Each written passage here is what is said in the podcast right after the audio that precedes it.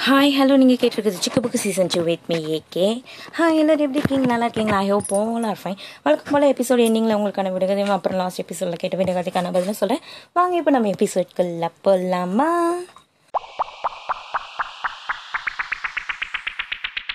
இந்த வாரம் எபிசோட் எதை பற்றின்னு பார்த்தீங்கன்னா இது வரைக்கும் நம்ம சிக்கு புக்கிலே இதை பற்றி பேசியிருக்கவே இல்லைங்க. அதாவது ஃபுட்டை பற்றி அந்த ஃபுட்டுலேயே மெயினான ஃபுட் எல்லாருக்குமே ரொம்பவே பிடிச்ச ஃபுட் இந்த ஃபுட்டை செய்ய தெரிஞ்சாலே போதுங்க. மாதம் உங்களுக்கு இருபதாயிரம் சம்பளம் அப்படின்னு சொல்லிட்டு நிறைய இடத்துல அட்வர்டைஸ்மெண்ட் போட்ட ஃபுட்டு இது சென்னையில் அவ்வளோவா நல்லா இல்லைனாலும் நல்லா இருக்கும். ஆனால் மற்ற டிஸ்ட்ரிக்டோட கம்பேர் பண்ணும்போது சென்னையில் இருக்கிறது கொஞ்சம் டேஸ்ட் கம்மி தான் மற்ற டிஸ்ட்ரிக் அதாவது கோவில்பட்டி தூத்துக்குடி திருநெல்வேலி அது மாதிரி சில பல டிஸ்ட்ரிக்டில் பார்த்தீங்கன்னா இது ரொம்பவுமே ஃபேமஸான டிஷ்ஷுங்க அது என்ன டிஷ்ஷுனா ஆமாம் ரொம்ப யம்மியான parotta. Hmm, yummy. Top five பரோட்டாவை பற்றி தான் நம்ம இப்போ பார்க்க போகிறோம் இதை சொல்லும் போதே நிறையா பேருக்கு நாக்கில் எச்சில் வரும் முக்கியமாக எனக்கு ரொம்பவே ஊறுது. வாங்க இப்போ என்னென்ன இன்ஃபர்மேஷன் சொல்லிட்டு பார்க்கலாம். ஃபஸ்ட்டு உங்கள் எல்லாருக்குமே எபிசோட் ஆரம்பிக்கிறதுக்கு முன்னாடி ஒன்றே ஒன்று சொல்லிக்கணுங்க இந்த information full and full script and directed by பார்த்தீங்கன்னா என்னோடய ஹஸ்பண்ட் தான். ஏன்னா அவர் வந்து ரொம்பவே பரோட்டா பிரியர். அவர் தான் நிறைய டைம் வந்து பரோட்டா பற்றி பேசி பேசுன்னு ஒவ்வொரு தடவையும் சொல்லிகிட்டே இருந்தார். ஸோ கண்டிப்பாக இந்த வாட்டி பேசிடலாம் அப்படின்னு சொல்லிட்டு ஒரு முடிவு பண்ணி அவர்கிட்ட இந்த ஸ்கிரிப்ட் வாங்கி இப்போ உங்ககிட்ட இன்ஃபர்மேஷனாக சொல்ல போகிறோம் so all information are by Karthi. And thanks to him ஏன்னா இந்த இன்ஃபர்மேஷன்லாம் இல்லைன்னா இந்த எபிசோடே இருந்திருக்காது. ஸோ ரொம்ப ரொம்ப தேங்க்யூ ஃபஸ்ட்டு பார்க்க போகிற பரோட்டா என்னென்னு பார்த்தீங்கன்னா வீச்சு பரோட்டா. அது என்ன வீச்சு பரோட்டா? வீசிக்கிட்டே இருப்பாங்களோ அப்படின்னு சொல்லிட்டு யோசிக்கிறீங்களா? ஆமாங்க வீசி வீசி போடுற பரோட்டா தான் வீச்சு பரோட்டா. அதுதான் ஒரு இடத்துல இருந்து இன்னொரு இடத்துக்கு இல்லை. ஒரே இடத்துல வீசி வீசின்னு வீசிக்கிட்டே இருந்தாங்கன்னா அதாவது தீன் ஷீட் அதாவது பேப்பர் ஷீட் அளவுக்கு வீசிக்கிட்டே இருப்பாங்க தின்னா வர அளவுக்கு. அப்புறம் அதை போட்டு எடுத்து கொடுத்தாங்கன்னா வீச்சு போட்டால் ரெடி அதோட அந்த பீச்சு பரோட்டாக்கு மேலே நம்ம முட்டையை ஊட்டி கொடுத்தோம்னு வச்சுக்கோங்களேன். இந்த பீச்சு பரோட்டாலே ரெண்டாவது ரகம். அதாவது முட்டை பீச்சு பரோட்டா ரெடி ஆகிடும் ஸோ கண்டிப்பாக இது ரொம்பவே டேஸ்ட்டாக இருக்கும். நீங்கள் ட்ரை பண்ணி பாருங்கள் செகண்ட் பார்க்க போகிற பரோட்டா என்ன பரோட்டானா? பொரிச்ச பரோட்டா. பொரிச்ச பரோட்டா பார்த்தீங்கன்னா பாவ் பஜி லவ்ஸ்க்கு ரொம்பவே பிடிக்குங்க. எப்படின்னு சொல்கிறேன்னா இதோட ப்ரிப்பரேஷனும் அதோட ப்ரிப்பரேஷனும் கிட்டத்தட்ட ஒரே மாதிரி தான் இருக்கும். நம்ம பாவ் பஜி ஆர்டர் பண்ணும்போது என்ன பண்ணுவாங்க? சைடில் அடுக்கி வச்சுக்க பாவ் பஜ்ஜி என்ன பண்ணுவாங்கன்னா கடாயில் இருக்க அதாவது தோசை தவாவில் இருக்க எண்ணெயில் போட்டு நல்லா பொரிச்சு கொடுப்பாங்க. அதே மாதிரி தாங்க நம்ம பொரிச்ச பரோட்டா ஆர்டர் பண்ணும்போது அடுக்கி வச்சிருக்க பரோட்டாவை எடுத்து தோசை கல்லில் இருக்க நல்லா எண்ணெயில் பொரிச்சு கோல்டன் ப்ரௌனில் கொடுப்பாங்க. அதோட நாட்டுக்கோழி முட்டையோடு கொடுப்பாங்க. அது நாட்டுக்கோழி குழம்போடு கொடுப்பாங்க. அப்படின்னு சொல்லி சொல்லி சொல்கிறாங்க இது ரொம்பவே தூத்துக்குடியில் ஃபேமஸ் அப்படின்னு சொல்லி சொல்லியிருக்காங்க. இருந்தாலும் எங்கள் ஹஸ்பண்ட் சாப்பிட்டதுல அவருக்கு எது ரொம்ப பிடிச்சிருந்ததுன்னு சொன்னாங்கன்னா இது வந்து இன்ஃபர்மேஷனும் சொல்லலை அவர் சாப்பிட்ட இன்ஃபர்மேஷனாக நல்லா இருக்குன்னு சொன்ன இன்ஃபர்மேஷன் சொல்கிறேன் இது வந்து விளாத்தி குளத்தில் பஸ் ஸ்டாண்ட் வெளியில் இருக்க ஹோட்டலில் ரொம்பவே டேஸ்ட் அண்ட் எம்மியாக இருக்கும் அப்படின்னு சொல்லியிருக்காங்க. ஆனால் கல்யாணம் ஆகி ஆறு வருஷத்தில் எத்தனையோ தடவை விளாத்தி குளம் கூட்டிகிட்டு போயிருக்காங்க. ஆனால் இது வரைக்கும் அந்த பிடிச்ச பரோட்டாவை பிளடி பர்கர் கண்ணில் கூட காட்டினதே இல்லை. ஓகேங்க நம்ம நெக்ஸ்ட் பரோட்டாக்கு போயிடலாம். இது என்ன பிரமாதம்? இது விட பெசலைட்ட ஒண்ணு இருக்கு. கூவுடா. அடுத்து சிலோன் பரோட்டா. சிலோன் பரோட்டா பார்த்திங்கன்னா மற்ற பரோட்டாவோட ரொம்பவே ப்ரிப்பரேஷன் கொஞ்சம் வித்தியாசமாக இருக்காங்க.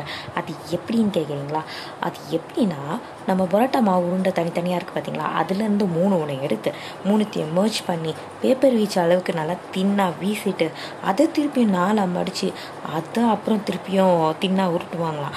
உருட்டிட்டு அது மேலே முட்டை கறி அப்புறமேட்டு சால்னா எல்லாத்தையுமே போட்டு கலக்கி சொல்லுவாங்க பார்த்தீங்களா அந்த கலக்கியில் குழம்புலாம் ஊற்றி அப்படியே கோபுரம் மாதிரி மடிப்பாங்க அது மாதிரி குமிச்சு மடித்து அதை வந்து நாலு பீஸாக கட் பண்ணுவாங்களாம். அப்படி கட் பண்ணும்போது அப்படியே பீஸா மாதிரி இருக்குமா பார்க்கறதுக்கு ரொம்பவே கோல்டன் ப்ரௌனில் கலராக அழகாக இருக்குமா.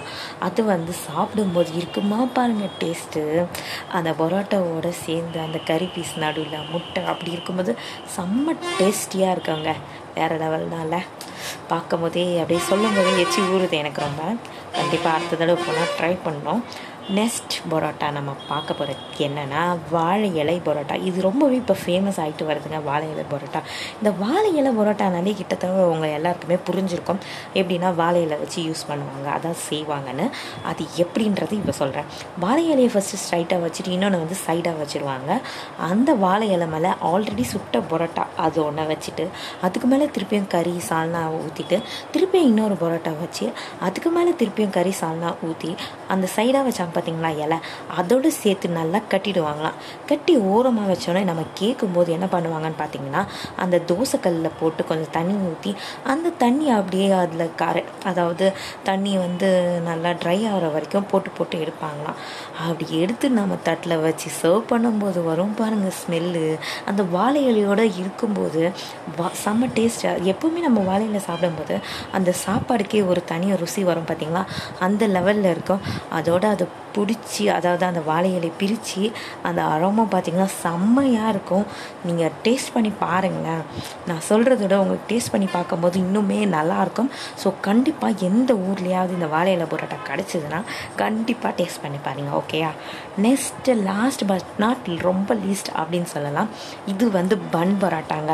மற்ற பரோட்டாலாம் பார்த்தீங்கன்னா உடனே செஞ்சிடலாம். அதாவது அது மீன் எப்படி சொல்கிறதுனா அந்த மாவை உருட்டி உடனே போட்டு எடுத்துடலாம். ஆனால் இந்த பரோட்டா செய்கிறதுக்கு மட்டும் மாவு பார்த்திங்கன்னா நாலு மணி நேரம் ஊறணும் அப்படின்னு சொல்லிட்டு சொல்கிறாங்க ஏன் அப்படி நாலு மணி நேரம் ஊறணும் அப்படின்னு சொல்லிட்டு நீங்கள் யோசிக்கிறது எனக்கு தெரியுது. அந்த மாவை பசைஞ்சு ஈஸ்ட்டு வெஸ்ட்டு அதாவது ஈஸ்ட்டு அப்புறம் சோடா மாவு எல்லாம் போட்டு ஊற வச்சுருவாங்களாம் அது நல்லா ஊறினதுக்கப்புறமே நம்ம நல்லா உருட்டி அந்த தோசைக்கல்ல போட்டு எடுக்கும்போது என்ன ஆகும் பார்த்திங்கன்னா நல்லா பன்னு மாதிரி உப்பி வரும் அழகாக சப்பியாக அந்த பன் பரோட்டாவை எடுத்து கறிக்குழம்பு வச்சு சாப்பிடும்போது இருக்கும் பாருங்கள் செம்ம டேஸ்ட்டு வேறு லெவல் தான் போங்க. எபிசோடு முடிக்கும் போது இப்போவே எனக்கு பரோட்டா சாப்பிடணும் போல இருக்குது ஆனால் இருந்தாலும் எங்கே சுற்றி இருக்கிற ஏரியாவில் அவ்வளோ சீக்கிரம் நல்லா இருக்காது பரோட்டா. ஸோ கண்டிப்பாக நெக்ஸ்ட் டைம் விளாத்திக்குளம் போகும்போது அந்த பஸ் ஸ்டாண்ட் வெளியில் இருக்க பொரிச்ச பரோட்டாவை நான் டேஸ்ட் பண்ணி ஆகணும். இல்லைன்னா மனுஷன் அவ்வளோதான் அப்படின்னு சொல்லிக்கிறேன். ஓகேங்க இன்றைய தகவல் என்னன்னு சொல்லிட்டு ஸ்பீடாக போய் பார்த்துட்டு வந்துடுவோமா அமெரிக்காவில் பார்த்தீங்கன்னா ஆயிரத்தி தொள்ளாயிரத்தி முப்பத்தி மூணில் ரெண்டு கழுகு ஃபோட்டோ போட்டு இருபது டாலர் காயின் அதாவது ஃபுல்லாக கோல்டான இருபது டாலர் காயின் வந்து வெளியிட்டாங்க. ஆனால் கொஞ்சம் காயின் தான் வெளியிட்டாங்க. அதே சமயத்தில் அந்த காயினில் கொஞ்சம் காயினை வந்து அழிச்சிட்டாங்க அப்படின்னு சொல்லி சொல்கிறாங்க அதில் மிச்சம் மீதி உலா வந்த காயினை வந்து ரெண்டாயிரத்தி ரெண்டில் ஏலம் விட்டாங்களாம். அந்த ஏலம் எவ்வளோ போயிருக்கோம் நீங்கள் நினச்சி பார்க்குறீங்க ஏழு மில்லியன் டாலர் அளவுக்கு போயிருக்கான். அமெரிக்காவில் அதாவது காயினில் ஏலம் விடப்பட்டதுலேயே இதுதான் ரொம்பவே அதிகமாக ஏலத்துக்கு போன காயின் அப்படின்னு சொல்லிட்டு சொல்கிறாங்க அப்பாடா ஏழு மில்லியன் டாலர் ம் ஓகேங்க. இந்த வாரம் விடுகதையை பார்க்கறதுக்கு முன்னாடி லாஸ்ட் வாரம் எபிசோடில் விடுகதைக்கு கரெக்டாக ஆன்சர் சொன்னாங்க யார் யாருன்னு பார்த்துடலாமா? அதுக்கு முன்னாடி நம்ம விடுகதை சொல்லிடலாம். ஒரு மாதத்தில் எத்தனை நாள் அப்படின்னு சொல்லிட்டு கேட்டிருந்தேன். அதற்கு சரியான விடை நாலு பதினாலு இருபத்தி நாலு அதாவது நாலு நாலு நாலு வருதுல நாலு. அதுக்கு கரெக்டாக ஆன்சர் சொன்னாங்க. யார் யாருன்னு பார்த்தீங்கன்னா பிரீதா கார்த்தி கேசவன் கயல் சித்ராக்கா ஆதர்ஷா. இவங்க எல்லாருக்குமே கங்க்ராச்சுலேஷன்ஸ் அண்ட் தேங்க்யூ